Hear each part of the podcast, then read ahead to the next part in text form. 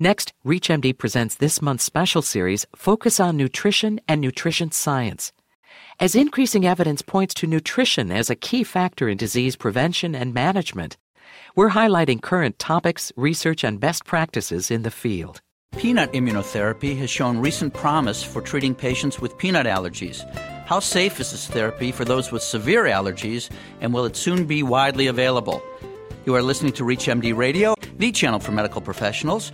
Welcome to the Clinicians Roundtable. I'm your host, Dr. Lee Freedman, and joining us to discuss peanut immunotherapy is Dr. Wesley Burks, professor and chief of the Division of Pediatric Allergy and Immunology at Duke University Medical Center in Durham, North Carolina. Thank you for being with us, Dr. Burks. Thank you, Dr. Freedman. It's nice to be with you today.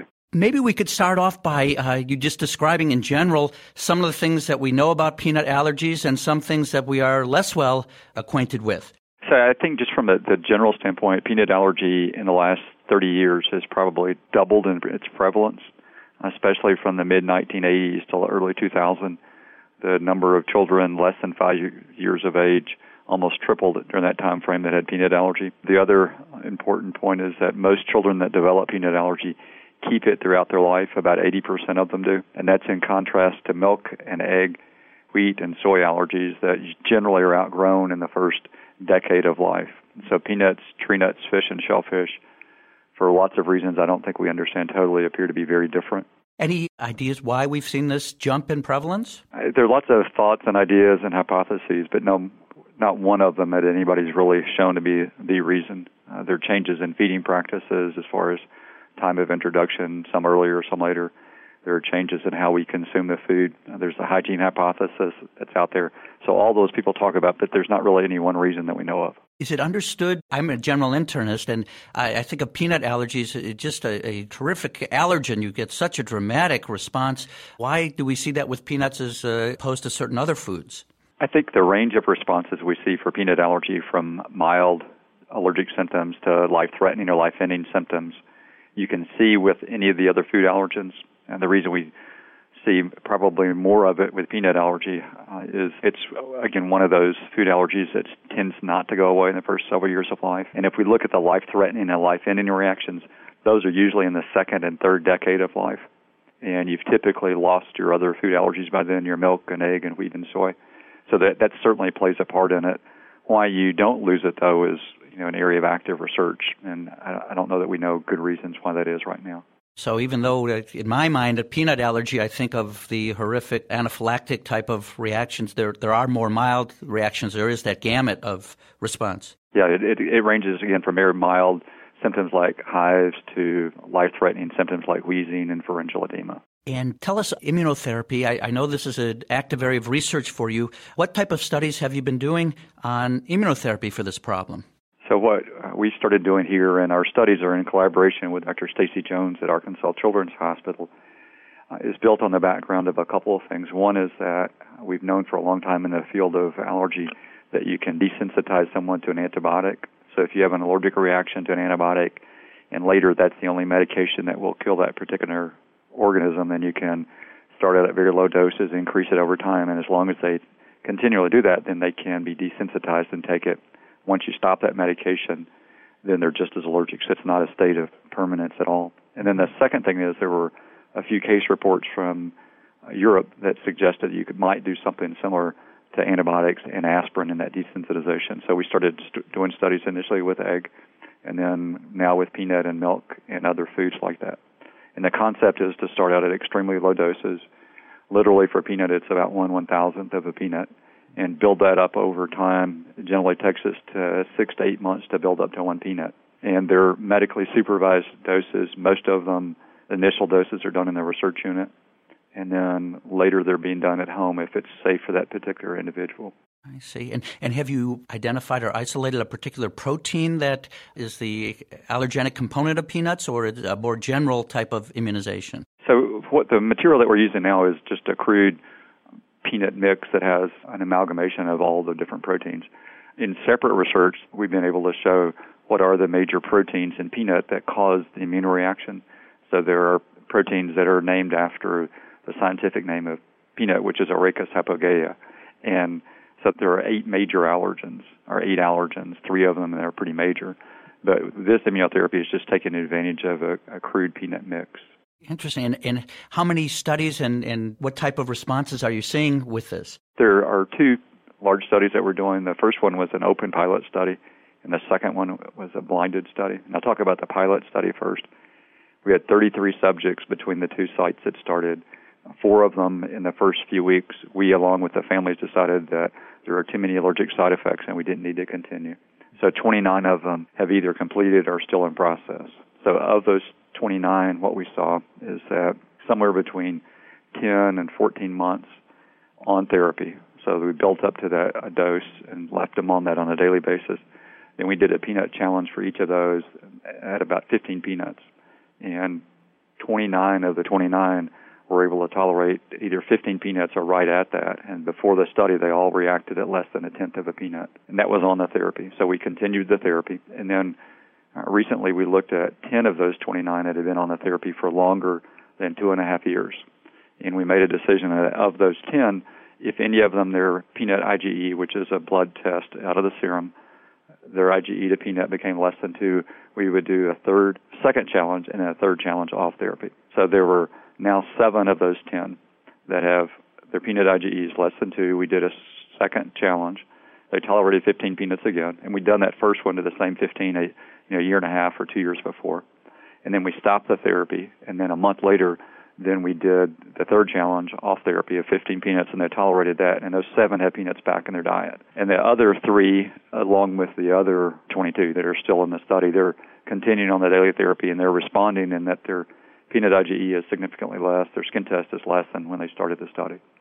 So then in the, the blinded study, we have 20 that have finished the first year. And we did a two to one randomization scheme. So for every three entering, two would receive peanut, one would receive placebo. They would build up to a dose, and then at the end of approximately a year, they would have a challenge with 15 peanuts. And at the end of the year, those on placebo, which were seven of them, reacted after about a peanut and a half. And the 13 that were on treatment tolerated the 15 peanuts without any symptoms. So those that were on treatment continued and we'll follow them, and then those that were on placebo now have re-enrolled the study to build up back to a treatment. So we'll continue to follow both those groups longer term.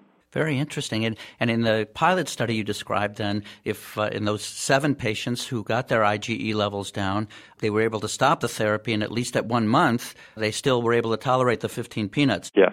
That's impressive.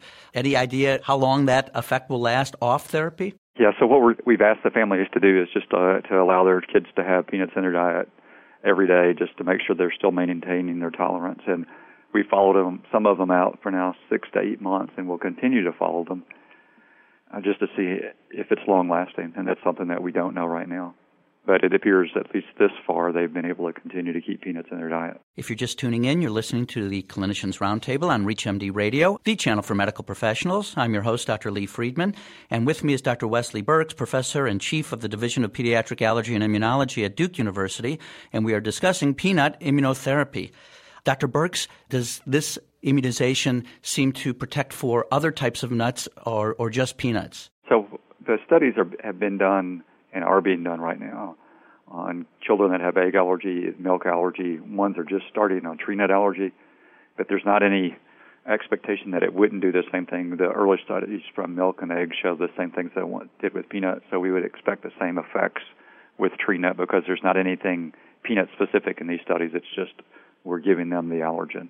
And it sounds like from your description of the studies that small number of patients really have a pretty dramatic reaction to the immunization itself and could not continue. Is is that correct? Yes. So we've we've had about 15% of the children that have not been able to continue beyond a couple of weeks. And based on other studies that are going on in Europe now, then it's been a pretty similar number. So for reasons that I don't know that we can know right now, there's not anything different about the at the beginning uh, these children, their skin test is not higher, their peanut IgE is not higher, um, but there's for some reason they don't tolerate even that low a dose. So I, I think that there's some expectation that that would continue. And about 85%, therefore, are tolerating it well and are continuing with the treatments. Yes, that's correct. Now, these are in children. Is there any thought or hope that this might be uh, applicable to adults with peanut allergy? Yes, there's not a reason to think that something similar as far as immunologically the response to treatment wouldn't happen and studies in adults are being started right now. Very interesting. And outside of the arena of clinical studies, do, do you see this coming to be commercially available at any time soon?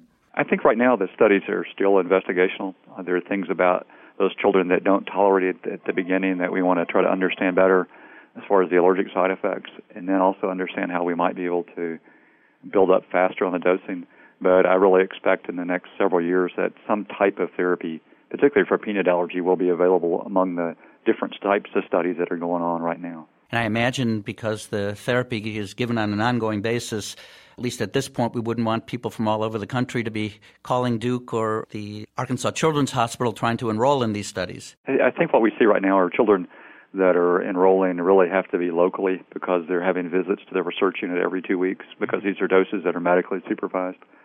And our hope is that if we continue to see positive results, that that other studies will start in different places so that we could enroll more children. But right now, it, it really is still investigational. And if this becomes widely available, how many deaths or hospitalizations are we looking at possibly preventing? There's somewhere around 100,000 ER visits each year for uh, food induced anaphylaxis. And so that's a significant number of, of patients that are seen in emergency rooms for accidentally consuming a food that they know they're allergic to and then having pretty significant symptoms. Uh, it's estimated that the deaths annually in the U.S. are between 125 and 150. So there's a lot that can be prevented out there, a lot of suffering and, and some deaths. In terms of the development of peanut allergies in individuals and children, you've done a, a recent study looking at a relatively low rate of peanut allergy among Israeli children compared to Jewish children in the UK. Does that have some implication here? So, uh, one of the investigators, Gideon Lack uh, in London, has looked at a cohort of children in Israel and a similar genetic population in London and found that those in Israel had a lot much lower prevalence of peanut allergy. And then they went back to look to try to find out why. And one of the interesting things that they identified is that those children in Israel versus London were eating a snack in their diet early in life, starting at about a year of age, called bamba. And it's a light, fluffy material that has a peanut coating on it. So the thought was, well, maybe that was causing less prevalence of peanut allergy by introducing that early in the diet. So now Dr. Lack and others are actually doing an interventional trial, and they have about 400 children enrolled to try to see if by in, by beginning the food earlier in life than we think we sh- should right now, that we can prevent some cases of peanut allergy beginning. I imagine there's got to be a little bit of risk there introducing peanuts to children that may potentially be sensitive to them. Right, and so what they're doing is they're screening the population before they start by blood testing and by skin testing. So the children that have already developed allergies, they wouldn't be introducing it. But those that haven't by age 8 to 12 months, then they're beginning to do the introduction earlier. Are there other allergens that seem to, to follow this pattern? That is, if a child is introduced to it earlier in life, they tend not to develop a sensitivity? It's really not been studied. And again, the, the study from Dr. Lack and others was an observational study, and the interventional one to try to prove that that it is better to introduce it earlier is being done now.